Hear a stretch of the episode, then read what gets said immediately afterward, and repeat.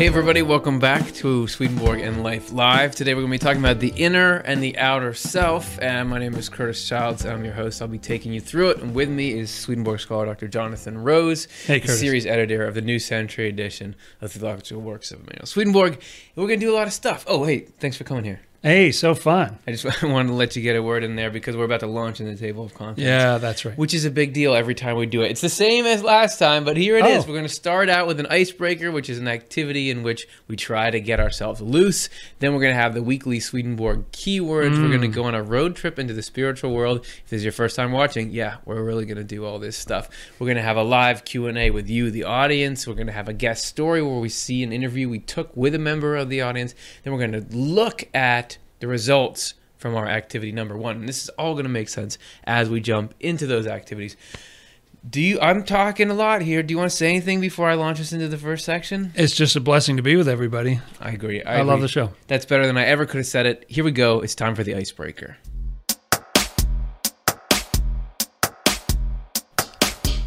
Because we're right now in that awkward phase where we're seated at a table together, everyone on, in the cameras seated out there, and we don't really know each other and we don't really have anything to talk about. So let's force feed us a topic of conversation that also gets us thinking in the mindset. That's good. A good host has has a question ready, And right? the, our question is this If you were to create a motto that encapsulates the new church perspective, what would it be?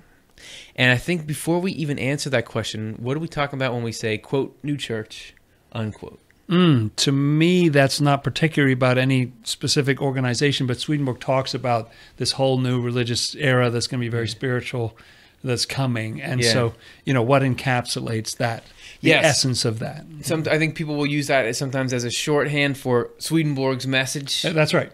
The new church is what you call like all Swedenborg stuff People together. use it as an adjective. Yeah, that's right. The new church perspective. what we're asking is what's it all about if we have this channel we got 300 million videos on it what's it all about i'll go first my motto would actually I have two mottos i'll give you i'll give Oh, you them both Wow. But Okay. m- first it would be everything is better than you think it is Oh, that's what Swedenborg's explanation of reality has meant to me. Both that life is better than you think it is, that everything that seems like it's random and miserable and going nowhere Yeah. is actually part of this big divine plan. The way that we, Hmm. what we're destined to be, the way that we're structured, all that stuff is way better than you think. Even stuff like, you know, you get the, the Bible and Swedenborg's explanation of the spiritual meaning of that, the external sense of the story, the letter of the story can be something that's grim and confusing yeah, that's right. Yeah, and disgusting. Even or horrifying sometimes. Yes. Yeah, that's right. That's but right. yet the in, what what it really means, the metaphor in there is actually something that's beautiful. better than you think. Yeah, it's better like than, that. but also most importantly, our own minds. The the things that come in there and it feels like, Mm. wow, I'm just in the middle of these facts and these perceptions about reality that are just painting this horrid picture of what life is. Right. Actually, Swedenborg's explanation of where that all comes from and what it's all for, just like an amazingly Our situation is way better thing. than we think. Yeah, Yeah. yeah, that's right. Yeah, so that's my first That's one. right. The second one, really briefly, is you could say like, okay, the motto is I got all this, meaning God's got all this. I need you to do this for me. 'Cause every- Ah, it seems like like everything that. we worry about, like, am I going to be empowered? Am I going to, you know, find my true calling? Am I going to find a mate? All this stuff that we think that's the the big tension in life. According to Swedenborg, no, all that is going to be taken care of in Providence. What we got to do is choose to learn to love what's good. Yeah, So those are. If I had to, but what do you think? good. How That's would you good. summarize? Well, I like thing? that. Maybe I would build on your first one there to say it. Not only is it better than we think right now, but it's going to be even better than we can imagine Yeah, in the future. that's a good point. which is interesting. I'm fascinated that uh, so many futuristic movies, um, you know, TV shows, uh, everything's sort of discolored. It's Yeah. dark green or it's sort of blue. There's no red anymore Yeah. in the future or something. You Yeah. know, and they're all sort of dystopian visions. You know, so many things are dystopian visions. And yet, what Swedenborg says, uh, working from prophecies in the Bible, is it's going to be more beautiful Yeah. uh, in the future. The, the love is only going to increase. Uh, the evil's going to diminish, and all that. So, uh, I think adding to your your one about it's better than you think now, and it's going to be better than we can imagine in the future. That's awesome. I it got me thinking just now how many shows in does it take before we get lazy? And it was the third one because I forgot to tell the people as we were answering. You guys are supposed to be answering this question. as Oh, well. here we go. Hello. There's something you need to do. Yeah, in the chat. I mean, I forgot. I'm like, oh, they already know. If you're watching, eh, that's our answers to this question. I really like yours, by the way. Oh, thank you. What do you guys think? What is the Swedenborg message if you're going to condense it down? What is the motto? What would be your motto? Just enter it in the chat right now. We'll be pulling them all together. And then at the end, when we have our ice melt, we'll. Oh, we'll- that's what we- the ice melter is. we're gonna hear bring you. that all together. Yeah, that's great. We want to know That's what great. you all think um, because that helps reflect back to us what is valuable about the Swedenborg. That's right. thing, you know? One of my favorite things about all this is just finding out what people love, what they connect with. Yeah, That's right. about so these, please these do. thoughts. please do. And sorry about that. Do you have anything else you want to add before we, we wind down our mottos? No, that's it. Man. Okay, Mm-hmm. That's well, good. Well, then, uh, looking forward to hearing from all of you. Now that we're warmed up, the ice is melted, or the ice is broken. It's broken. Um, it's not quite melted. I saw that yet. thing. It, it did chop it. Yes. Now we're there. Let's get down to the, our most popular section. I don't know if it actually is. The Swedenborg keywords.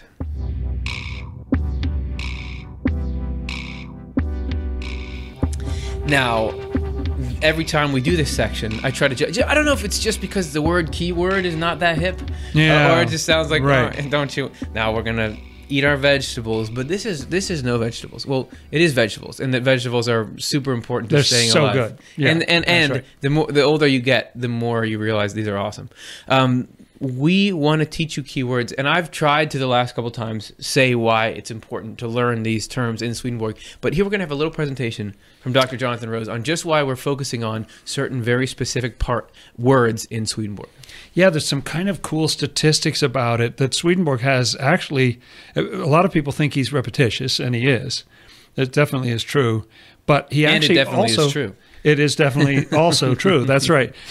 And but he's also got a, a large vocabulary. He's a very learned person, and and so you've got a whole lot of words that he uses in his works only one or two or three times. Okay. you know, on a percentage basis, like twenty three percent of the words that he uses only occur once.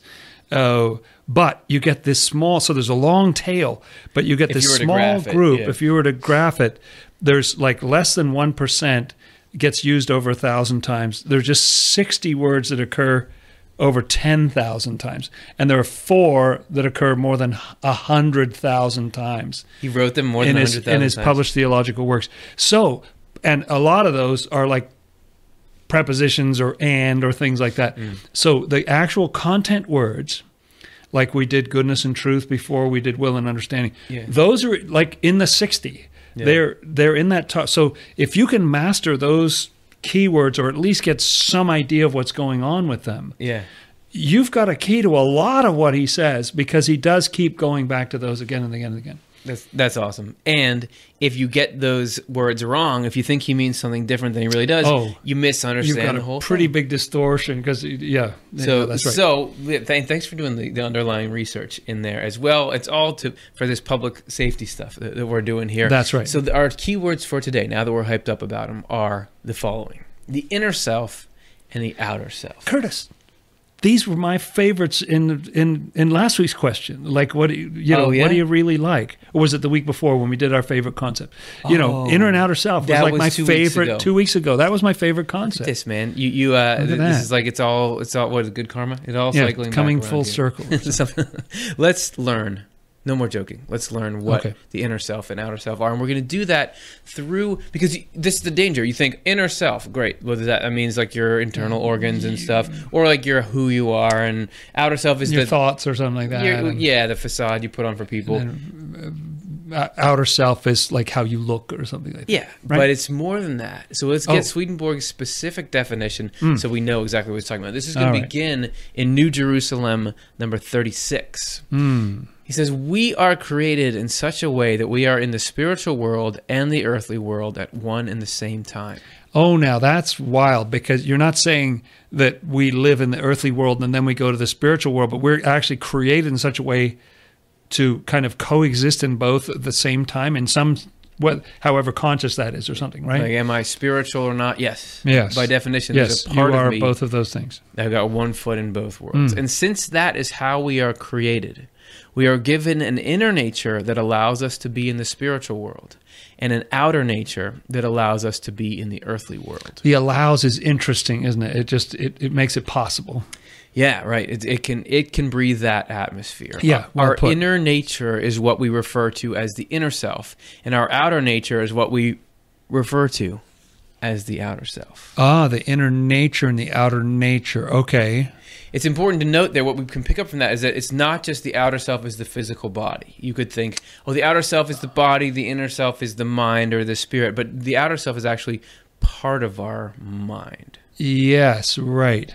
There's actually multiple levels to the mind. Yes. Yeah, So it's, a, right. it's you could call it like our earthly consciousness. It's sort of the lower, the lower aspects of our personality, the, the coarser, grosser, more simple things. But then the inner self is something higher. Yeah, yeah. It's deeper.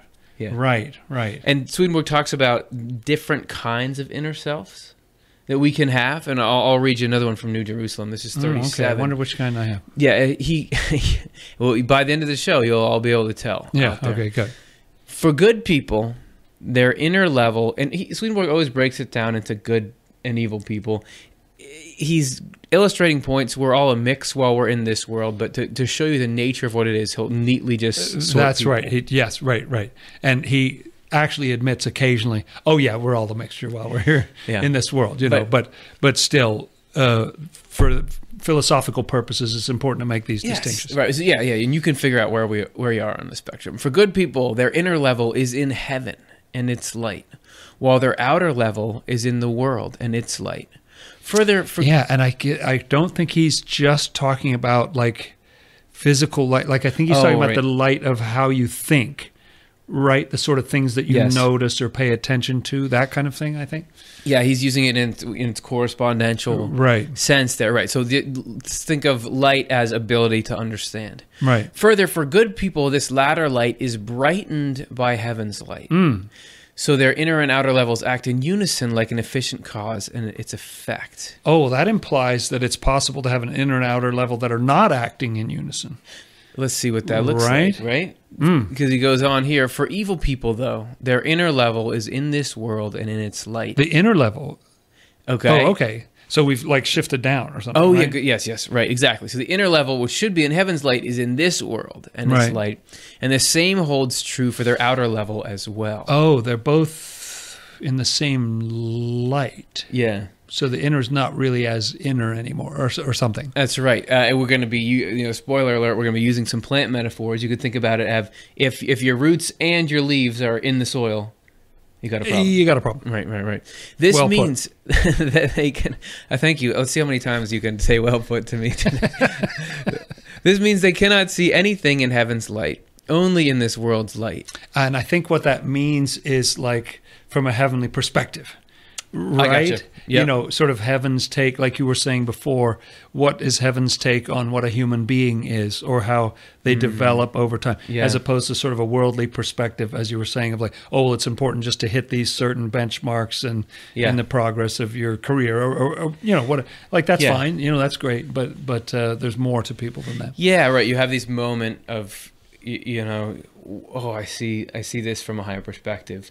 But if you don't have that inner self, you're not getting those yeah. moments. Right, right. And just like some people, I think, really feel defined by their wealth or they feel lost. Yeah, I mean, you remember back in the um, in the great not that either of us remember it, but the Great Depression, there were people who threw themselves out of windows. You know, when their when their Right. bank account, you know, when they were ruined. Yeah, Uh, like that seems like pretty attached to your wealth. Got it. You know what I'm saying? Yeah, yeah, So, yeah. Rather you know, than, hey, guess what? There's something else going on here. right. Um, we can see from this that good people have an inner self and an outer self, while in effect, evil people have no inner self, only an outer one. Oh, interesting. In effect, in these little brackets, everybody's got it, but it's it's how it's deployed. It, if they're both on this superficial level, you might as well not even have. Yeah, it would one. be sort of like you had two levels in a house and you had a camera on the upstairs and the camera on the downstairs, but instead you just sort of rerouted the feed from the upstairs camera to just give you another picture of the downstairs or something, you know, That's right. uh, like like so a, yeah, in effect you only have a downstairs camera Yes. you're not really using the upstairs camera Hey. for what it's supposed to be. that's good. That's a good metaphor. Okay. This so that would be what we would call a closed inner self, or what Swedenborg would refer to as a Oh, closed inner right, self. right. That's right. And it sounds weird, but Swedenborg would actually say that in the afterlife, people can have this sort of closed inner self. You'd think that once you die, you you everybody acknowledges, oh, there's more to Everybody's, life. go- everybody's going to be spiritual. Yeah. Everybody's going to be sort of in this transcendent state or something like that. Yeah. But yes, he actually says that there's a whole even even in heaven, there's a whole level of heaven that he calls the earthly level kind of thing. Yeah. You know, even in heaven, you can have a pretty external perspective or something. Yeah, and you can uh, you can be in the afterlife and deny that there is an afterlife. That he would run into those people pretty frequently. yeah, yeah, right, a lot. So let's. Hmm. So this is this is a quote that that deals with this. Um, how this perspective sticks. This is New Jerusalem Hmm. 43. We're really hitting New Jerusalem, That's right. which makes are. sense because you guys can download this for free from Swedenborg Foundation. This is a pretty good summary of, This of is the new church. recent you know? translation from Yeah. the NCE, and it's just awesome. The- yes, exactly. The excellent work of Jonathan and his team. The more we derive our thoughts and intentions from heaven, the more our inner spiritual self opens and takes shape. Oh, opening. So that's interesting. I remember Swedenborg saying somewhere that at birth, our inner self is neither closed nor open, whatever that Okay. means. It's sort of, it- it's it exists as a potential or Yep. something, but then it's possible to either open it and then something happens, or you close it and something happens. Okay. By decisions that, that we make over the course of our lives. Fascinating. All right, let's hmm. let's read on. In direct contrast, the more we derive our thoughts and intentions not from heaven but from the world. Again, the world not just being like from China and from Right. France. Yeah, Right, yeah. right. Uh, this is this would mean like from a lower level of thinking, like From this- from worldly, like the most important things are yes, wealth and status and you know physical good looks Exactly. or or, you Worldly. know, things like that. Worldly, worldly, yeah. Right. The more our inner spiritual self closes and our outer self opens, so different configuration.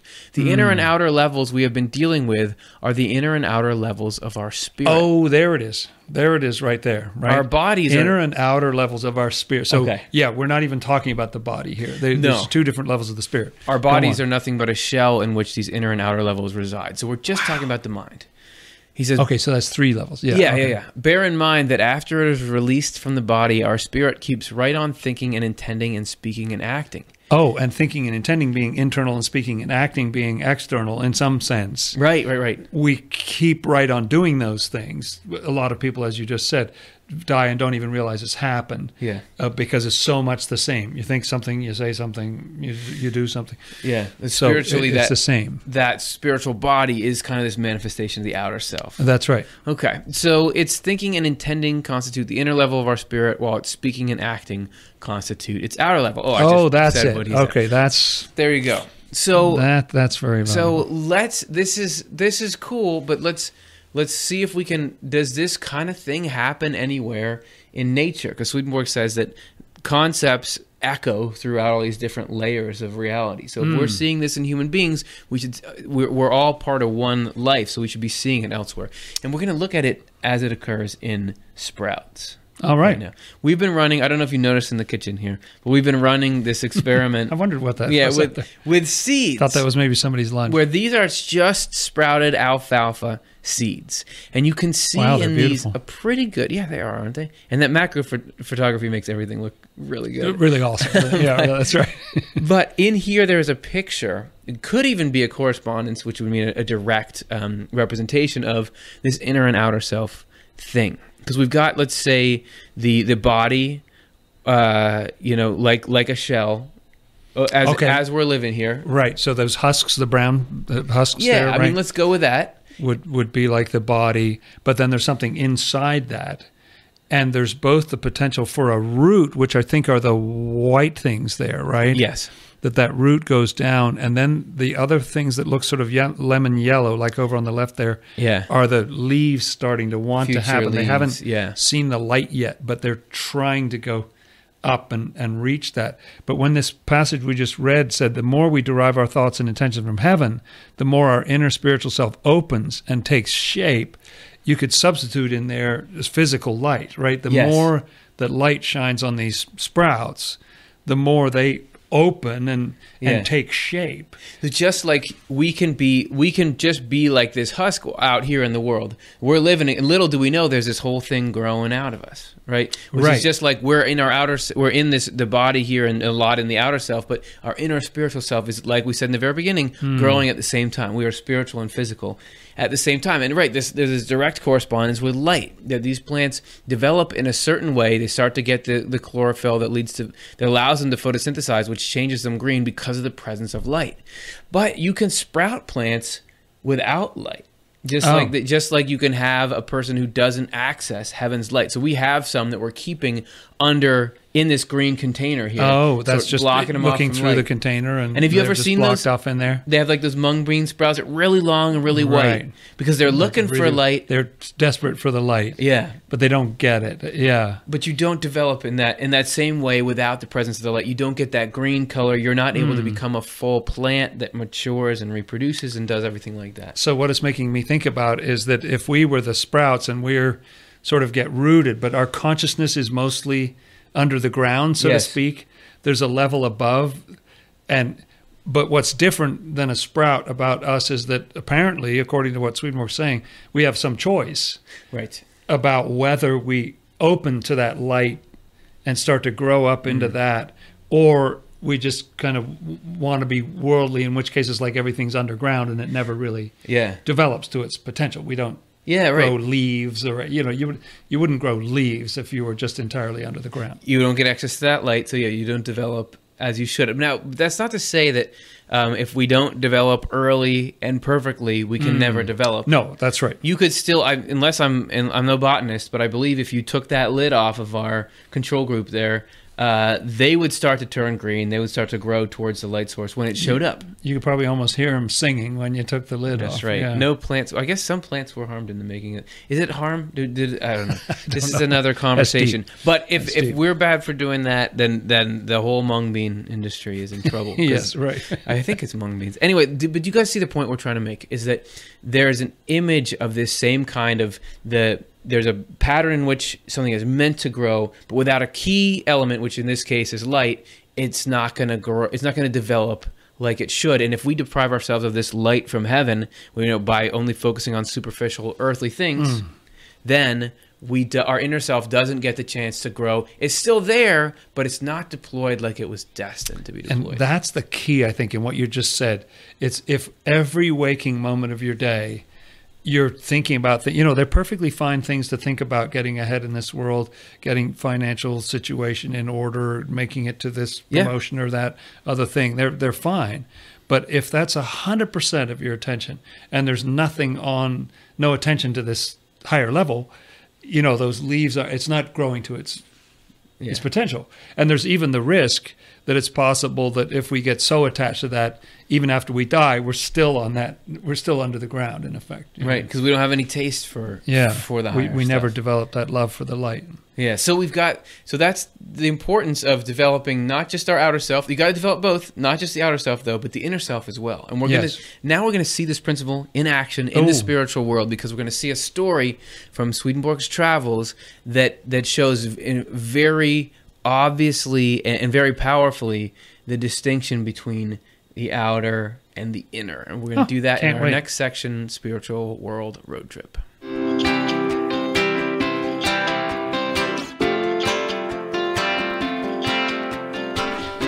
As always, this is not recess. We're learning things in this one as well. Uh, and we're going to do so through a story that, that is fascinating in its own right, but also is this key to. Sh- this is a group of people that are wondering the same thing that we are wondering. Like, what's the difference between the outer and the inner? Yeah, and, and I think you'd mentioned before in another the previous week that uh, so often when Swedenborg expresses his spiritual experiences, there's some lesson, and it's cool, Yeah. and it shows you how things work. But there's also some lesson in it. Yes. Yeah, yeah. That's right. That's what. It's just like if you're if you're teaching a class physics, uh, and I don't know what kind of experiments they do, but let's say you well, did that well, volcano. one is you right? have this thing where you Yeah. yeah. right or you have where you have a spinning cart and you're bouncing the basketball you know and so two people can sort of coherently bounce a basketball to each Yes. other even though they're spinning around So that that's like okay, we've told you, now we're showing you, and so this is that spinning basketball cart right. right now, and it's the story of the what, the eight or the nine wives? Nine. Yeah, Yeah. the nine. Okay, so Ooh, this, is weird. this is from That's what this beautiful graphic is supposed to represent. That's right. Yeah, that's right. This is from Spiritual Experiences 4688. I'm going to read this to you, Jonathan. I'd love All to right. hear your thoughts and Good. break it down because there's a little bit of confusing. It's a little bit like, wait, wait, wait, who's doing what? What's going on when? You know, and it's important to say that this is from Swedenborg's diary, right? Yes. So these were just notes to himself. So he didn't, when he's publishing, he'll carefully do a beginning and f- have a heading Yes. and frame the whole thing. But in a story like this, he'll, he just wants to remember the experience. Yes. So it's almost in shorthand, and you have to kind of dig a little bit into it to figure out what's going Can on. Can you imagine the horror of, of learning that people were going to broadcast your notes? later? Yes, but right. you shouldn't have learned such interesting stuff, Swedenborg. That's on you. Yeah, that's right. I know. This okay, so here it begins. About he titles it about those in heaven. The more inward or good there is with people, the better and more beautiful they are. Aha. So that's Okay. what it's about. Here we go. There was a group of those who did not understand that there is an inward goodness that is better and more beautiful than outward goodness. Okay, very interesting. So, yeah, and so people generally think, oh, outward goodness would be, you know, beauty or charm or v- Yeah. various different kind of outward characteristics like that, right? Yeah, so- and so this group of people didn't understand that. No, they, they don't understand that there's there's an inward goodness there. They imagine that outward qualities are all there are. Wow. So they don't even know Right. there is like an inner and outer or what that would even mean. So Right. They would have like skipped through the beginning of our mm. show here. A wife was seen by her husband. Okay, and, And- I gather from this story that I think she, he doesn't say it, Yeah. but I think she must have passed away before he did. Right. And I think he's recently arrived, and I think he's part of this group that didn't understand about inward goodness. He was sort of a superficial person, as you know, many of us are. That's right. Or at least a person who's getting educated. Yeah. There okay, so a wife was seen by her husband. There were several who assumed her appearance in such a way as to feign being her. They were evil. Oh, weird. So it's like as if they could, and that's what this image is supposed to right. represent, right. That you had all these people who could look the same. Like doppelgangers. sort of. Yes, yeah, clones sort of thing. Like all of a sudden, there's nine of his Yeah. wife there, which Yes. is very, very freaky. There were eight of them, and among them was his wife as well. Hmm. He was asked whether he recognized which one was his wife. So here, what we're being, you're being, you wondering about this? Okay, here we go.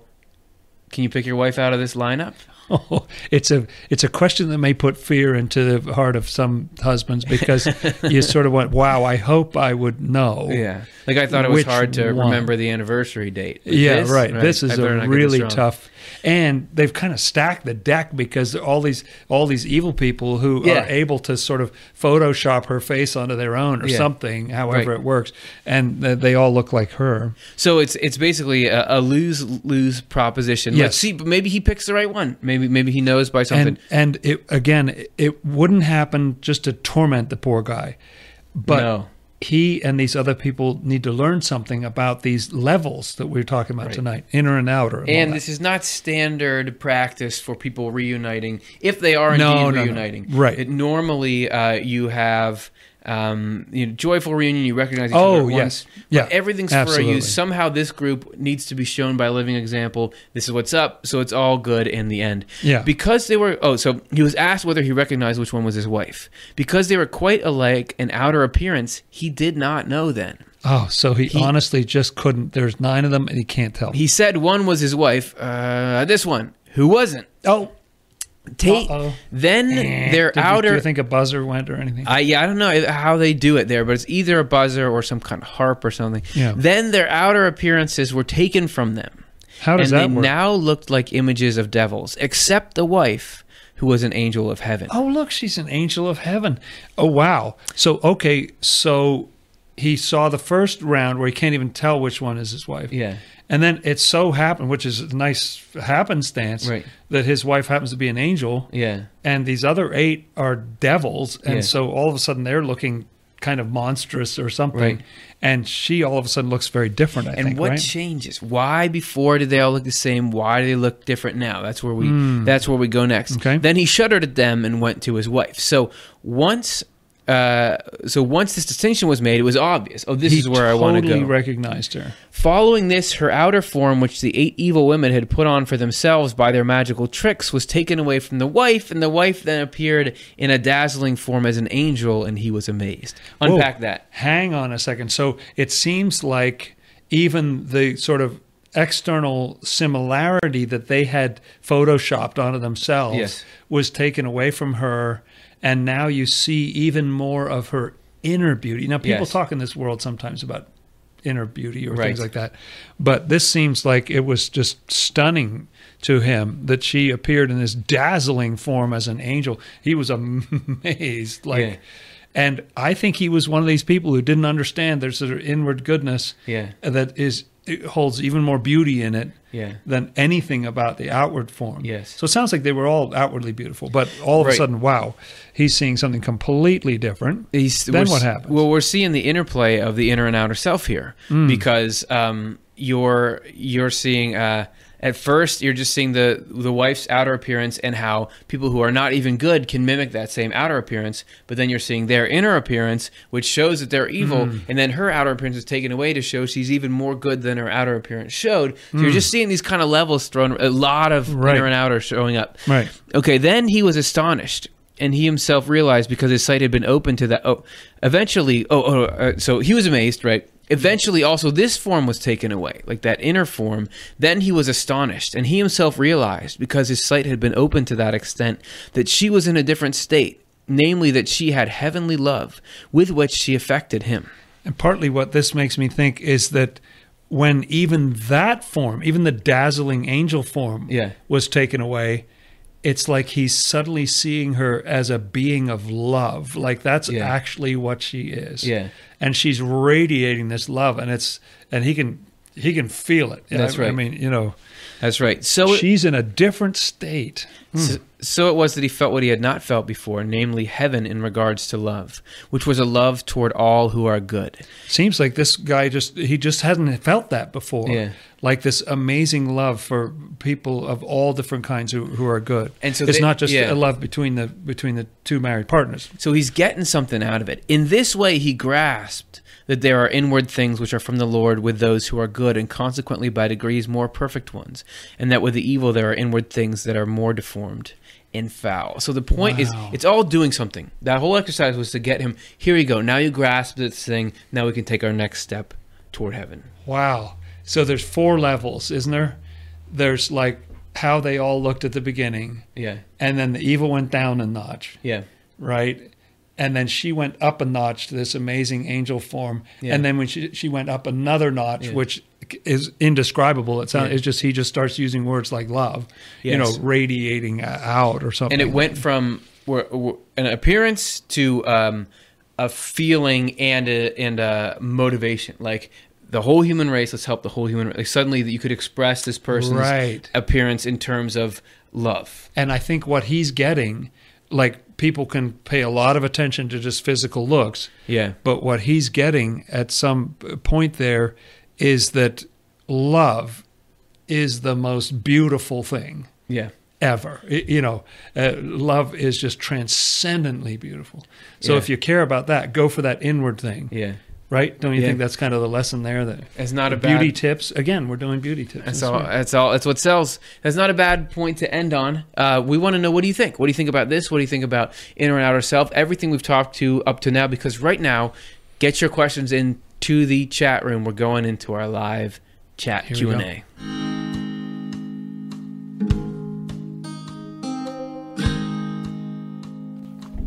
Okay, let's see what's on your mind, and that will change what's on our minds because we'll be reading what's on yours, and we'll all improve from it. So this is going to be our first question of the night, and it comes to us via Mary. Did Emanuel Swedenborg ever discuss anything from the Apocrypha? Oh, that's cool. Well, I don't even. What's it, you're talking about? Apocalypse, arachnid. What's apocrypha? Apocrypha is neither the apocalypse or nor an arachnid, but they're good guesses. The. Apocrypha, uh, there there was a, a, a Catholic Bible, and it's all gets complicated in the Septuagint and the you know transmission of text and everything. But the Catholic Bible had more books in it than the Protestant Bible Aha. has, I should say. Yeah, I mean, it still does. Yeah. And so when the Protestants determined what was in their canon, they decided that the Catholic books that were not, they didn't have the same provenance in terms of the texts, Hmm. weren't as, you know, sort of ancient or uh, reliable as texts. Uh, they called them the Apocrypha. So Maccabees and Tobit and Okay. Judith and other other books uh, were considered Apocrypha. In Swedenborg's day, they still included the Apocrypha in Protestant Yeah. Latin Bibles, um, but they were regarded as sort of second tier or something like Did that. Did you say Judith? yes, She's a woman. yes. Uh, there was a there was a display at a Christmas store where it had like Mary Joseph, uh, baby Lord in the manger, and these were all big figures that you could buy. And there was one named Judith. Ah. And she was actually the most expensive one, but I was like, "Who's Judith? Like, what is that? The same Judith? I don't even know. I don't even know. Because that would sort out so much in my life." Yes, okay. yes, right, All good. Hopefully and so, did Swedenborg Yes, ever discuss back- back anything the from the. Apocrypha? He does occasionally, like he mentions the archangel Raphael. yes, And he doesn't really believe in archangels in the same way that other people do. I mean, it's just angels are just people, those are categories. you know, who've Right. passed on to the other world and so on. But he does mention Raphael, who does not come up in the Protestant Bible. Interesting. He's only in the Apocrypha, Ah. you know, and so he he mentions him. And occasionally there are, you know, people who've studied this more than I have have, have told me that there are allusions. You know, he has allusions because it was part of the same Bible that he was reading. He he Yeah. had that Bible, and uh, you know, so he was he was aware of all that. And people back then would read the Bible like a lot. You know, Yeah. they they really read a lot. So he surely was exposed to all that. There are also ideas that I believe that are in the Apocrypha, like the. I think the Apocrypha has certain information about the harrowing of hell and things, you know, Christian concepts and Right, things like that right, that right. occasionally he alludes to. So there's a there's a little bit, but he doesn't ever kind of do his full Quote. exegesis. Yeah. You know, get down, tell you what every word means, and this kind of thing. I gotcha. Yeah. Well, I was always wondering, like, when am I really going to be glad that Jonathan Rose was here? this was it, man. I would have just been like, did yes, he no, I don't know, I don't know what you're talking about. So thanks, Mary, and thanks, Jonathan. Good question. Let's do the next one. This is from Amber. Does Swedenborg mention the concept that we each have spirit guides? Could our inner self be guided by our ancestors? I love the idea of spiritual heredity and its spirals. Hmm. That's awesome. Yes, I mean my first impulse is to say yes. He never uses the term spirit guide. He does not use that term, But No, that wasn't right. that wasn't a term in his day. No, that's been. I think that's more recent. You know, I, I think that's Yes. the last hundred years but or so, but something. I mean, you could interchange the way Swedenborg describes angels as well, how people now use the term spirit guides. But I'm interested about this, the ancestors thing. right, and he says associate spirits. I think is one of the phrases. Sure, right, that there are there's general there's angels and evil spirits, but there are some that seem like they're kind of assigned to us. Yeah. They're particularly connected with us. Two two angels and and two evil spirits. He says in some passages and, and different things in different ones. Um, I don't. Th- he never comments on uh, whether they are our ancestors, Yeah, uh, as far as I know.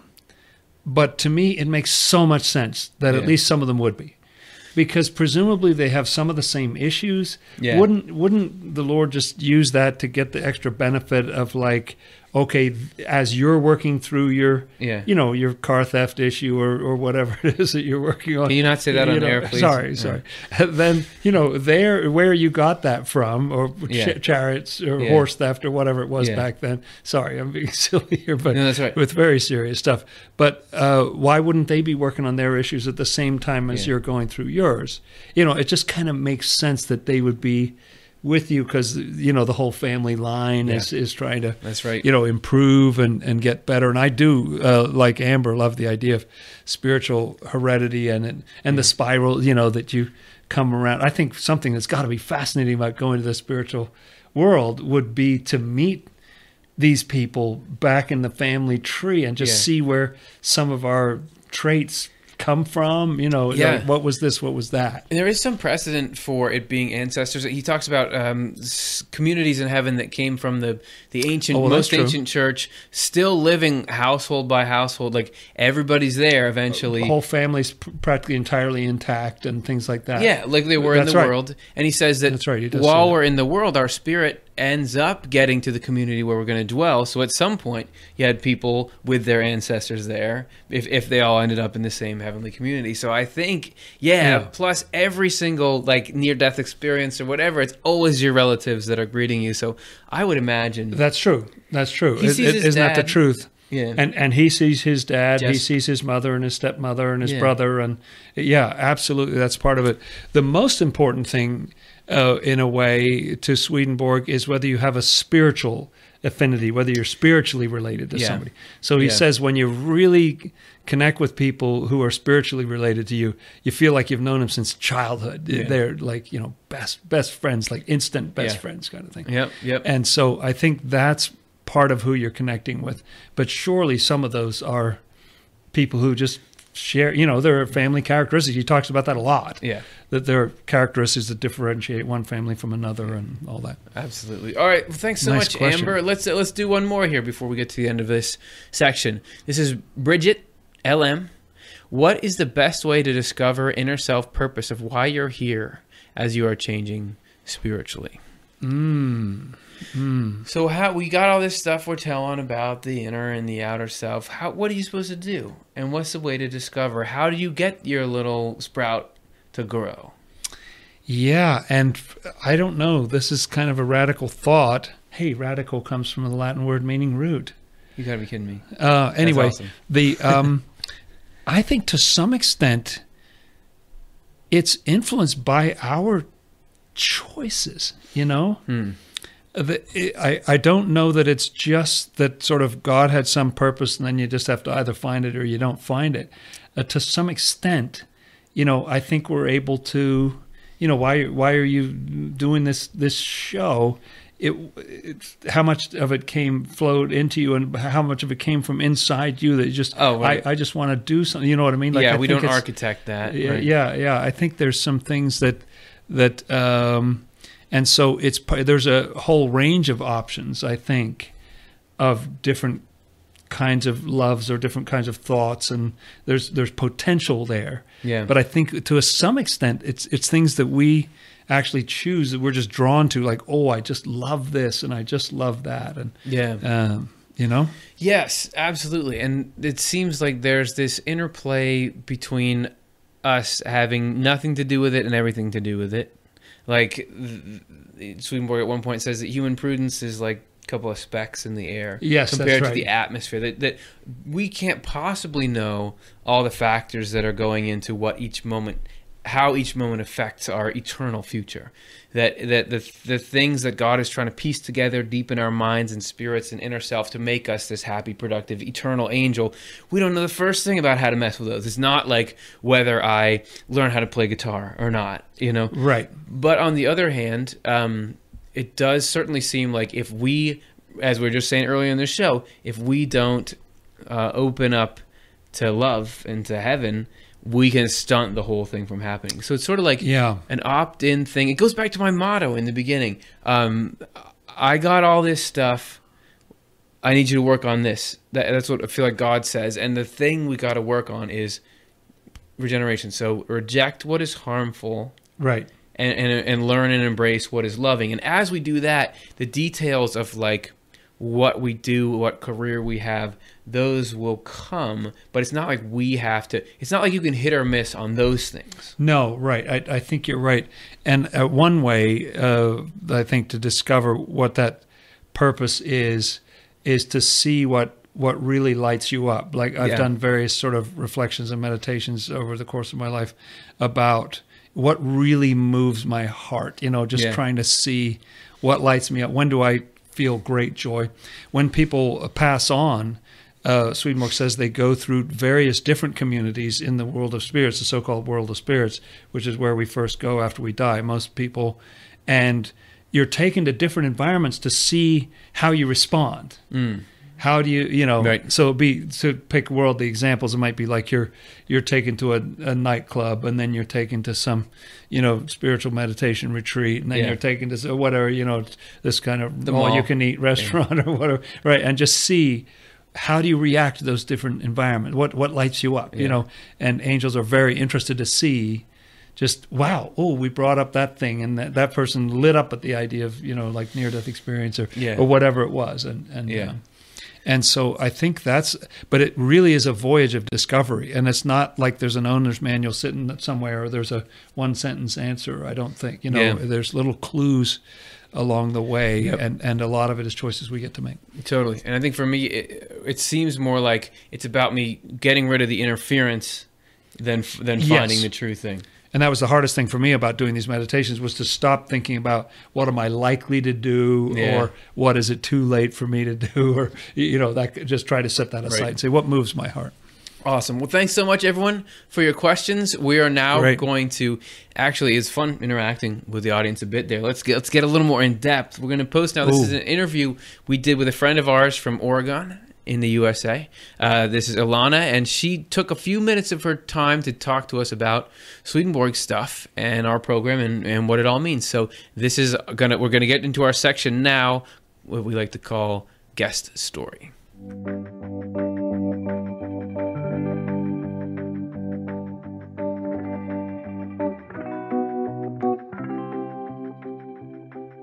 All right, Alana. Well, thanks so much for for spending some time here, and I just love to hear. Uh, first of all, yeah, how did you how did you find the program? Okay. Um, well, it was I was referred to it by a friend, and what happened was uh, it's kind of a longer story how that happened. But I've been teaching metaphysics online about uh, 10, 15 years, and um, I connect with a lot of people through you know online YouTube videos, Facebook, and all of that. And uh, one of them wanted to interview me for his show, and he said. Um, that he wanted to interview me and get me out there more so that uh, what happened to Swedenborg wouldn't happen to me. And I was like, Swedenborg, who's that? so um, I just, he said, well, look it up. So I went to Wikipedia, and it's weird because as soon as I went to Wikipedia and I saw the picture of Swedenborg, I felt this like zing. I mean, it's hard to describe. It was like I knew him or something. And um, when I had been researching and writing articles for my website about, about metaphysics, I did a um, whole section on famous and not so famous scientists and philosophers who have had an impact on the field of metaphysics and you know anything related to philosophy. And I never heard of Swedenborg, you know, during all that time. So when I looked him up and I and um, I thought, how did I not find this person? um, I just connected with everything that he was about. But the way I really learned about it wasn't by reading his books, but um, you know, I go to YouTube and there's the Swedenborg Foundation. Of course, there's Off the Left Eye, and then I started binge watching uh, your videos, and so and that happened about I don't know, just five or six months ago, and I have been studying and, and teaching this stuff. Gosh, for oh, since my 20s 30 at least 30 years or more so um yeah that's uh that's basically how i found him was a Yeah. friend told me about him and i'd never heard of him before and yet everything that he teaches uh supports and is directly related to um, what i've been teaching for all, all of these years so it just blew me away That's awesome. Um, so, so I'd love to hear. You know, you said you you clicked instantly, kind of when you found it. What what has kept you watching and, and studying? What what about Swedenborg's messages has had an impact on you? as far as uh, how it connects with me personally, I I was just watching one of your another episode before we started talking, and it was about uh, spiritual freedom. Okay, and when you talk about the different levels of uh, spiritual freedom, and it, it relates perfectly, you know, to what I've been shown and what I've seen and what I've been writing about. You know, that level of you know what we call uh, ego, which I see now as it's a necessary part for development. You know, you, you can't get to the other levels without going through that one first. Um, and then the you know humans um, you know our role as being the co- the connection between the lower and the higher. Um, and it's you know and it's through the heart. So especially that one clip that you have about you know the heart as being our connection to god. And i just say source because i reach more of a new age clientele type of people. Um, so um, yeah those those types of things where um, you talk about you know the different levels and us being like a, a middle ground where we receive and, and, we make the choice you know are we going what are we listen to? Uh, but the main thing that i can relate to and, and this is you you created a, a metaphor for it uh, or what is it? You talked about the um, ah the jingo game or whatever. What is it? Jenga? Jenga yep. okay. Jenga Mm-hmm. And uh, I played that game as well. And when you showed how, you know, you have this Jenga thing and you, you know, one by one, you remove one piece and you replace it with the other. And that is also what I've been teaching people, um, you know, all of these years is it's this step by step process that once you make that transition to being regenerated, you call it, I never called it that. Um, is it's this you know step by step process where we identify you know where we have you know built the ego and created everything with uh, i call them upside down inside out feelings and thoughts. And we turn it we turn it back to god or source who then turns it right side up again and gives a new substance you know uh, to the world that we're living in right now. So um, yeah it's just uh, you know different language. I mean he was writing a long time ago but apparently um, the way that you know he sees spirituality in the world and the way that i see it are, are very much in alignment. And um, you know and the steps that we can take to get you know closer to it. That's so cool. does that yeah, does that make any sense? That totally does. And you find that resonance that if it's if it's something that's true it should be occurring to him in his language at his time and occurring to you now. So I, to me, that's just like, yeah, that's the right kind of confirmation. So, so thanks so much for sharing that. Yeah, that corroboration. Okay, because I'm really, you know, I come more from a, a background of science, you know, environment, natural history, that type of thing. And so to go into spirituality and, and that type of, you know, how does, you know, what's the scientific aspect of it? But when I come across uh, someone like Swedenborg and others, and I find that we're coming at it from very different directions and time you know times and whatever but the principles are the same. So there's that corroboration. And that to me is you know a kind of science. One thing that i i don't usually talk about in fact i never do is that um, when all of this began uh, for me um, it, it had to do with uh, uh, back when i turned you know 40 years old and I was going through a divorce, and I found out that I had PTSD. Mm-hmm. And where did that come from? Because I grew up, you know, privileged, you know, in the suburbs of Detroit. But my family um, are survivors of the Holocaust. And it turned out that my exposure to um, those stories, and my dad used to tell me what happened to his family because he was one of nine children, and only he and his little brother um, survived. So um, he would, you know, I would hear about these things. And it turns out when you hear about these things before the age of six or seven, you experience them as if you actually went through it yourself. Mm. So that created PTSD. I mean, who knew? And I didn't find out until I was going through a divorce in my 40s and went to talk to somebody that that's what was going on. And that kind of um, led me into uh, the whole spiritual realm because there were no real uh, you know, there's cognitive therapy and stuff like that. But basically, what it did, what those things would do is, would be to allow you to live with PTSD and not overcome it. And I wanted a way to overcome it. Um, and I was using law of attraction at the time. So I went to bed one night and I asked for a way, you know, to do that. And I woke up with something, a system that I call Heart Compass Life Navigation in my mind, and I started using it. But an interesting that ha- thing that happened after I started using it was um, and I say this because Swedenborg had direct communication with uh, Jesus, with Yeshua. Yeshua is his Hebrew name. And I had that experience as well. And I don't normally talk about that in public. so I'm allowing you guys to record this because Swedenborg had that experience and I did. And I know the woman who wrote A Course in Miracles also um, claims to have had that experience.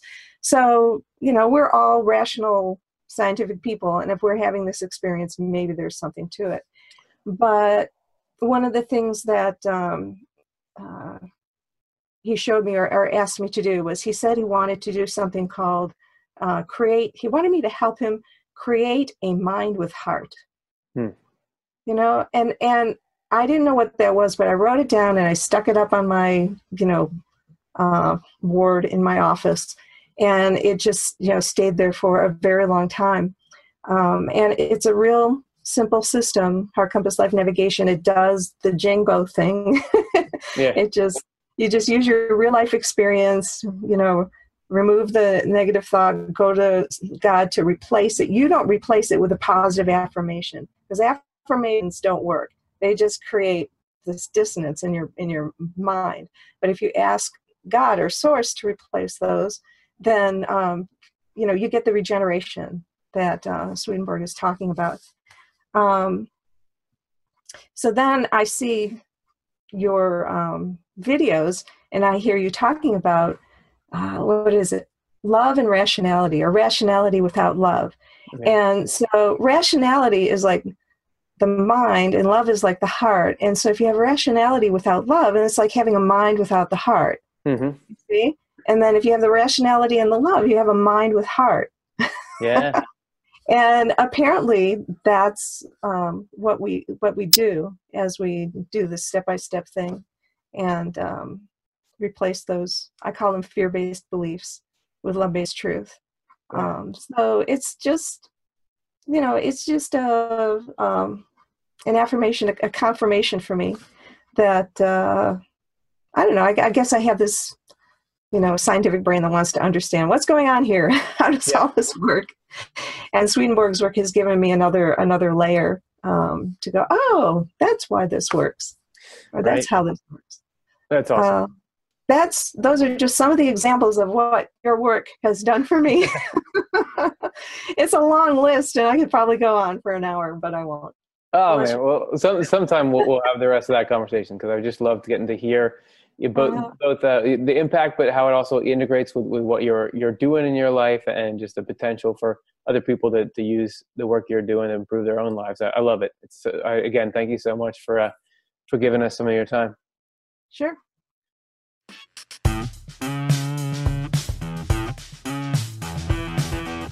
It's time to melt that ice. We asked you in the beginning our our question, which is. Uh, if you were to create a motto that encapsulate, oh hey everyone, Chelsea's here. Hello. By the way, Chelsea's been furiously compiling along you. with uh, Matt and others the, everything that you guys have been saying in the chat about the question, which was if you were to create a motto that encapsulates the new church perspective, what would it be? So Chelsea, what do the people say? Yeah, well, let's see. So we've got a lot of mottos. Here's from Asher, bringing heaven to earth.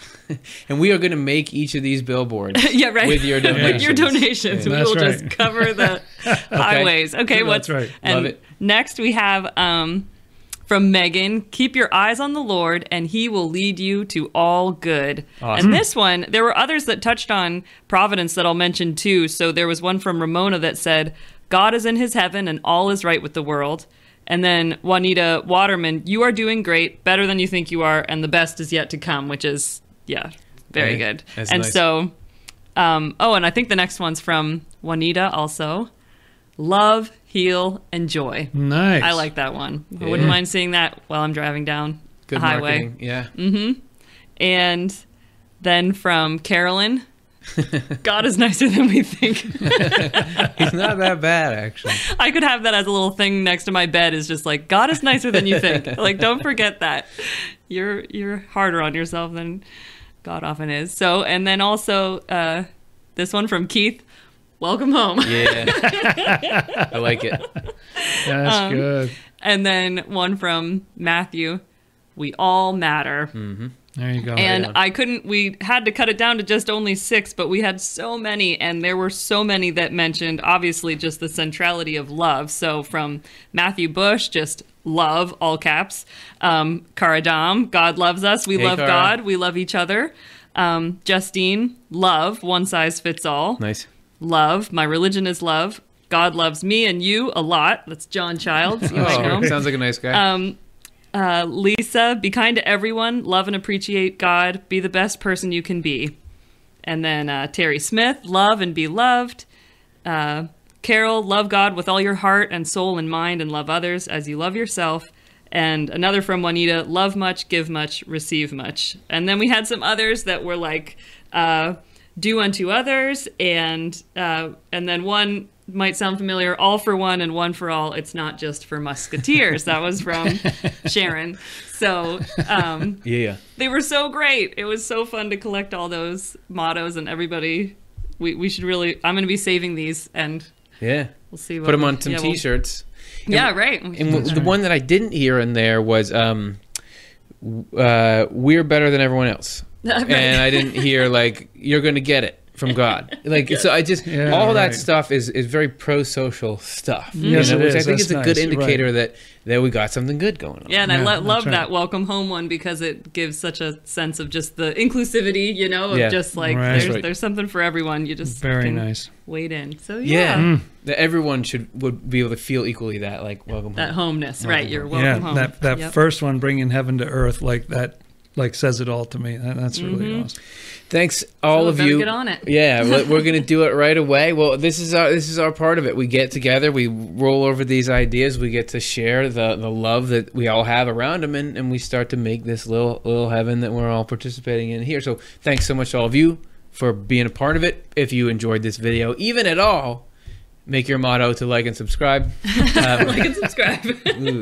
Uh, and and uh, if you want to support us and make this kind of programming possible, feel free to join us on Patreon. This is a service where you just pay a simple dollar per episode, and we give you some thank you behind the scenes footage that just gives you a. a it's not that vital, but it's like it's fun, and it's just a little Right. thank you from us to Right. you. We're gonna be back next week. We're talking about angels and demons as Mm. our keyword. We'll be doing another spiritual world road trip. How would you want to miss something like that? Same time, 8 p.m. Eastern. Thanks, Jonathan. Thanks, Thanks, Chelsea. Curtis. Yep. Great. both Thanks, everybody Great else uh, behind the scenes, and thanks to all of you who are watching. We'll see you next week. Swedenborg Life is Amy Aquarola, Morgan Beard, Curtis Childs, Karen Childs, Matthew Childs, Alexa Cole, John Connolly, Cara Dom, Chris Dunn, Stuart Farmer, Ben Keys, Reed McCardle, Chelsea Odhner, Jonathan Rose, Shiloh Silverman, and Shada Sullivan.